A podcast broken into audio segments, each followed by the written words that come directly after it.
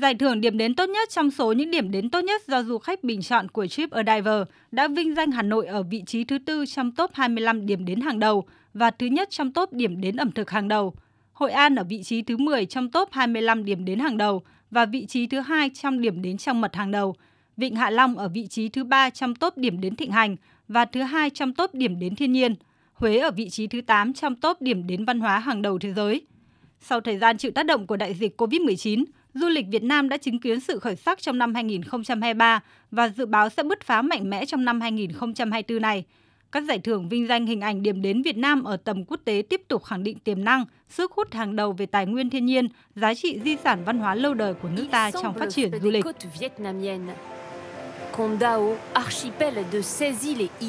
Côn đảo, một quần đảo gồm 16 hòn đảo lớn nhỏ, được bao quanh bởi làn nước màu ngọc lam và những bãi biển cát trắng tuyệt đẹp.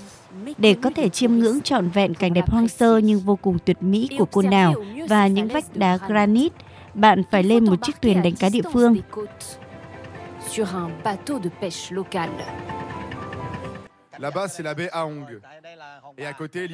Việt Nam là cái tên thường xuyên được nhắc tới trong chuyên mục Thiên đường thiên nhiên của kênh truyền hình France 2 của Pháp. Các bài viết đưa người xem đến với nhiều địa danh du lịch cùng những trải nghiệm phong phú về nền ẩm thực và văn hóa Việt Nam như Côn Đảo, Hồ Ba Bể, Bưu điện Trung tâm thành phố Hồ Chí Minh, miệt vườn Sa Đéc, phở Hà Nội hay nghề làm hương Quảng Phú Cầu. Euh, Tôi thực sự ấn tượng với lòng hiếu khách, nụ cười và sự thân thiện của người dân Việt Nam. Khi đến đây, chúng tôi không cảm thấy bất kỳ rào cản nào về ngôn ngữ.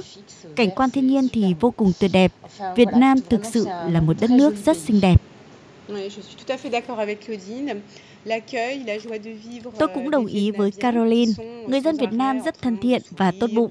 Họ sẵn sàng đề nghị giúp đỡ chúng tôi và tất nhiên phong cảnh và ẩm thực tại Việt Nam thật tuyệt vời.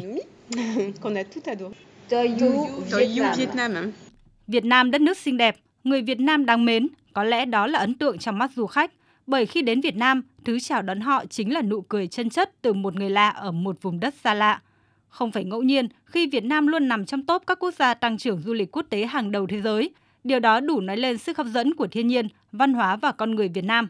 Nói về sức hấp dẫn của du lịch Việt Nam, ông Pierre Duvin, trưởng đại diện phái đoàn cộng đồng người Bỉ nói tiếng Pháp và vùng Wallonie tại Việt Nam chia sẻ. Việt Nam là một đất nước rất tươi đẹp và ngày càng trở thành điểm đến hấp dẫn đối với khách du lịch châu Âu. Việt Nam có một lịch sử lâu dài, cùng nhiều di sản văn hóa có niên đại hàng nghìn năm và cả nền ẩm thực phong phú. Dù chỉ mới đến Việt Nam, song tôi rất ấn tượng về khoảng thời gian này. Tôi luôn có cảm giác hào hứng và ngưỡng mộ khi tiếp xúc với người dân Việt Nam, cũng như các đối tác vì sự nhiệt tình và năng động của họ. Tôi cảm thấy được truyền động lực, thấy mình trẻ hơn và thấy mỗi ngày là một ngày thú vị. Nhìn chung, đó là một cảm giác đầy lạc quan mà tôi thấy rất thích và bị cuốn hút.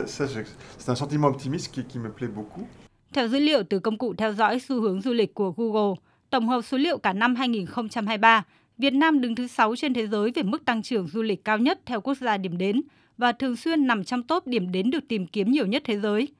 Các chuyên gia du lịch nhận định, với các chính sách tạo thuận lợi cho du lịch quốc tế, cùng nhiều sản phẩm du lịch đặc sắc và phong cách phục vụ chuyên nghiệp, Việt Nam hoàn toàn có thể đạt tới con số 17 đến 18 triệu lượt khách quốc tế trong năm 2024 này, gần với mức kỷ lục của năm 2019, năm chưa xảy ra đại dịch COVID-19.